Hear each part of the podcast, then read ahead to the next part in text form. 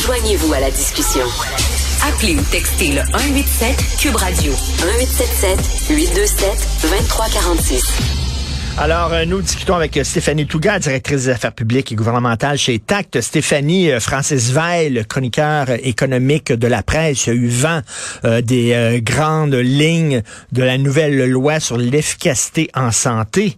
Est-ce qu'on s'en va vers une nouvelle réforme Barrette où on prône la centralisation?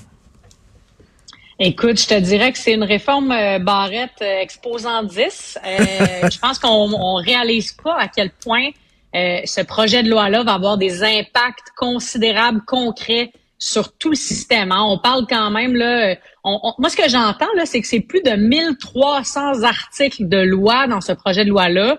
Euh, je veux dire, un projet de loi comparable en termes de format, ça serait le Code civil du Québec. Tu sais, fait que ça donne une idée là. C'est comme c'est assez majeur comme réforme. Euh, et c'est sur fond de rendre le système de santé plus efficace. Tu parles de centralisation, absolument une structure claire, une structure plus imputable, une structure plus rigide aussi, hein, avec des directeurs médicaux dans les CIS, dans les CIUS, qui sont imputables, qui ont des responsabilités concrètes sur le terrain, sur leur territoire. Donc, on s'attend quand même à une réforme, bien que euh, voyons Barrette, mais Christian Dubé voulait pas parler de réforme comme telle, mais c'en est une, hein, c'est une comète là, qui frappe le système de santé au Québec.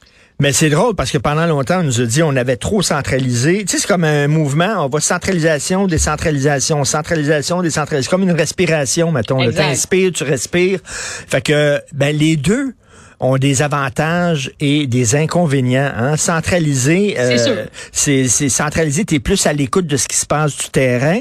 Sauf que quand tu veux faire mm-hmm. bouger la machine, ben en haut, il y a moins de prise sur ce qui se passe en bas. Tandis que centralisé, ben tu as plus de prise quand tu veux faire bouger la machine, mais peut-être que tu es plus déconnecté de ce qui se passe sur le terrain. C'est ça. Puis tu sais, Christian Dubé, là, si, si on se plonge dans sa mentalité, lui, ce qu'il cherche, c'est à rendre les choses plus efficaces, plus performantes. Fait que ce qui se dit, c'est là, on a besoin d'avoir des têtes de réseau extrêmement imputables avec des responsabilités claires. On a besoin d'avoir des indicateurs. Fait qu'on va se mettre une machine qui va fonctionner, qui va être le bras opérateur, qui va être le bras employeur aussi de tout ce monde-là au Québec. On parle quand même de centaines de milliers d'emplois là, euh, au niveau du, système de la santé au Québec. Et, et c'est ce qu'on s'attend. Ce qu'on s'attend aussi, et ce qu'on lisait là, euh, du côté de, je pense que c'est Tommy Chouinard ce matin dans la presse qui parlait de euh, que, tout le monde mette davantage un peu l'épaule à la roue, notamment les euh, médecins spécialistes. On s'attend à ce que les médecins spécialistes fassent de la garde, fassent un partage des heures qui sont des horaires qui sont des fois un peu moins appréciables. après quatre heures, souvent, ce qu'on entend, c'est que les médecins spécialistes ne sont plus là. Donc, euh, auraient davantage de responsabilités de garde et de, de, soins directement à la population, plutôt que justement, plutôt qu'au contraire avoir davantage hmm. des actes qui sont précis. Fait que tout le monde devrait mettre vraiment l'épaule à la roue.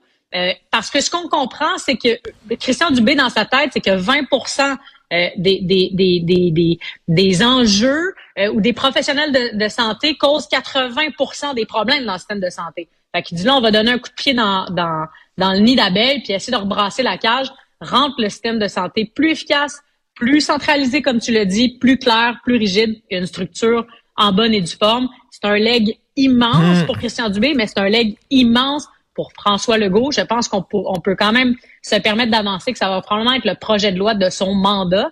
Euh, c'est vraiment là une réforme en bonne et due forme de tout le réseau de la santé au Québec. Ça va être quelque chose, notamment avec les, les négociations du secteur public qui se font en parallèle, euh, parce que là, on remet en question tous les enjeux d'ancienneté. Ben c'est ça, parce que écoute, avant, là, mettons, euh, t'étais sans tu t'avais 10 ans d'ancienneté, tu déménageais à Montréal, t'étais dans un autre SUS. Exact. Tu perdais toute ton ancienneté. Il y a quelque chose qui avait pas d'allure. Non? Puis tu sais, quand c'était le temps de négocier, il fallait que tu négocies avec quoi? 136 tables de négociation? Là, ça va être 4, ça va être bien plus. Tu sais, c'était vraiment, c'était un casse-tête, c'était un fouillis avant, là. Exactement. On va vraiment réduire le nombre à quatre au niveau des, tables ou des accréditations syndicales. Donc, on est vraiment dans un contexte, encore une fois, que Christian Dubé se dit, garde là, là, maintenant, euh, on, coupe dans le gras. là. C'est vraiment sa posture. là. Euh, c'est trouver une manière de rendre le tout plus efficace. Puis ça, c'est une des manières qu'il qui, qui met de l'avant. Après, comment les syndicats vont réagir à ça? Moi, j'ai hâte de mmh. voir. En parallèle, comme je te disais, il y a les négociations dans le secteur public. Est-ce que les syndicats vont être friands de ce genre de, de grosses mesures-là qui changent considérablement les conditions des travailleurs travailleuses? J'ai hâte de voir. Honnêtement, j'ai très peur Peut-être ça faisait plus leur Peut-être ça faisait plus leur affaire eux autres qui avaient 136 tables de négociation là, plutôt que que moins. Ben, diviser pour mieux régner, c'est pas eux qui l'ont inventé. Là. Exactement, tout à fait. Le chemin Roxham, écoute, ça a l'air que finalement tout est calme là. Euh, cela dit, il y a des gens qui disent ah non, on s'en va vers euh, une crise humanitaire épouvantable si on ferme le chemin. T'en hmm. penses quoi? Ben écoute, chemin Roxham, hein, c'est quelque chose dont on parle au Québec euh, et au Canada depuis moins longtemps, mais au Québec depuis très longtemps. Euh, donc, ce point d'entrée-là avec un statut irrégulier pour les migrants. Euh, François Legault, ça a comme été un de ses chevals de bataille entre lui et le gouvernement fédéral. François Legault, il avait vraiment besoin d'une victoire. Là. franchement, on, on, l'image qui colle par entre Legault et Trudeau, c'est que M. Legault, il jappe fort, mais il mord très peu. Euh, et, euh, plus, il a essuyé quand même plusieurs échecs ou refus de la part du gouvernement fédéral. Notamment, on peut penser au transfert en santé. Euh, et là, bon, euh, enfin, j'ai envie de dire, pour lui, c'est une victoire. Mais, mais t'as vu, t'as vu, ça, ça a commencé à bouger. Stéphanie, ça a commencé à bouger quand c'est devenu une affaire canadienne. Quand les autres provinces y sont intéressées. Hein, quand c'était rien que le Québec qui chialait, oh, c'est rien que le Québec. Quand l'Ontario a commencé à dire, hey, il y a des problèmes, puis là, tu lisais dans le National Post, dans le Globe and Mail, là, ça commence à bouger. Absolument. Hein. L'Ontario a reçu quoi une fin de semaine de temps, les migrants qui étaient transférés donc du point d'entrée au Québec vers la province ontarienne. Puis là, ça a mis cet enjeu-là sur le radar, alors qu'au Québec, ça fait des années qu'on en parle, puis qu'on se fait un peu pointer du doigt en, en se faisant positionner comme les fermés sur eux-mêmes, alors que là, pendant une fin de semaine, il y a eu des migrants qui se sont rendus en Ontario. Monsieur Ford s'est saisi du dossier, puis euh, Monsieur Trudeau finalement a bougé.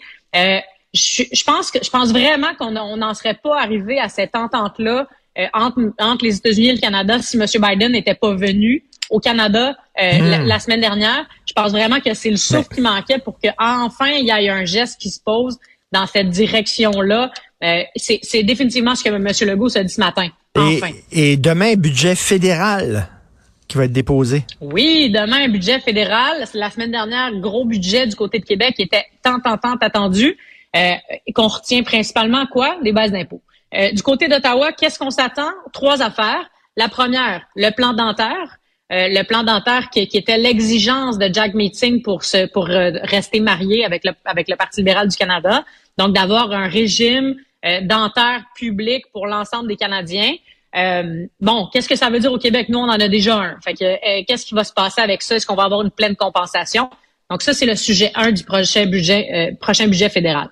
Le deuxième, toujours en réaction à Joe Biden qui est venu euh, au Canada la semaine dernière avec son Reduction Act, en trouver une manière de combattre l'inflation. Je pense que Justin Trudeau voudra mettre ça de l'avant dans son budget à lui aussi.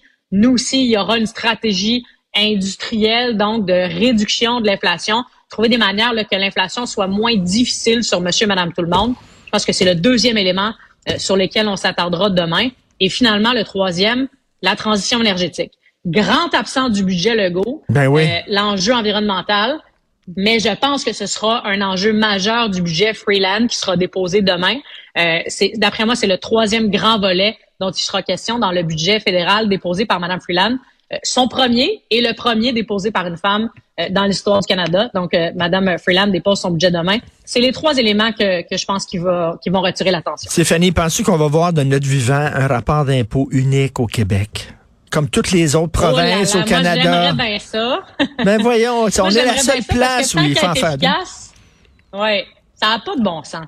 Je veux dire, en termes d'efficacité, là, euh, ça n'a pas de sens. Euh, trouvons une manière de centraliser ça, mais en même temps, quand je vois les, les, les bévues comme Phoenix ou même là, le système de paye au Québec aussi, ben ça a qu'il y a des enjeux. Là. je me dis, ouais, peut-être qu'ils seront pas capables de centraliser mais ça serait comme la moindre des choses. Hey, écoute, en avoir un, mais c'est drôle de voir que nous autres aussi, on a de la difficulté à payer nos fonctionnaires. On riait en disant, regarde Ottawa, ils nous font la eh leçon, puis ils sont tout croche. Ben, ça a l'air que nous autres aussi, on est capable d'être tout croche comme eux ben autres. oui, c'est ça. Ben oui. oui, on a eu nos enjeux, nous aussi. Éric Kerr, encore une fois dans l'actualité. Pauvre lui, grosse semaine. Oui. Euh, donc là, il, nous, il, devra, il devra évidemment parler de cet enjeu-là. Et je, terminerai en disant ceci. Penses-tu que Kerr va être dans l'eau chaude avec le troisième lien? Euh, on entend que le troisième lien serait tranquillement mis à l'oubliette ou qu'on qu'on mettrait ça vraiment de côté. Éric Kerr, on se rappellera qu'il avait ben, mis son siège en jeu sur ce, ben, sur ce ben Oui, puis souviens-toi aussi, euh, Bernard Drinville, là, qui était vraiment comme Don Quichotte, là, puis euh, Rémi Nadeau nous en parlait tantôt, Bernard Drinville, qui était le, couette au vent devant le fleuve en disant, ça nous prend un troisième lien, puis on s'en fout des GES. chez moi avec les GES. Exactement. Écoute, ce serait quand même un recul assez hallucinant, mais c'est vrai que ils sont très bizarres, ils en parlent pas. Merci beaucoup Stéphanie. Bonne Ils n'en parlent pas, pas dans le budget. Non, tout à fait. Merci Stéphanie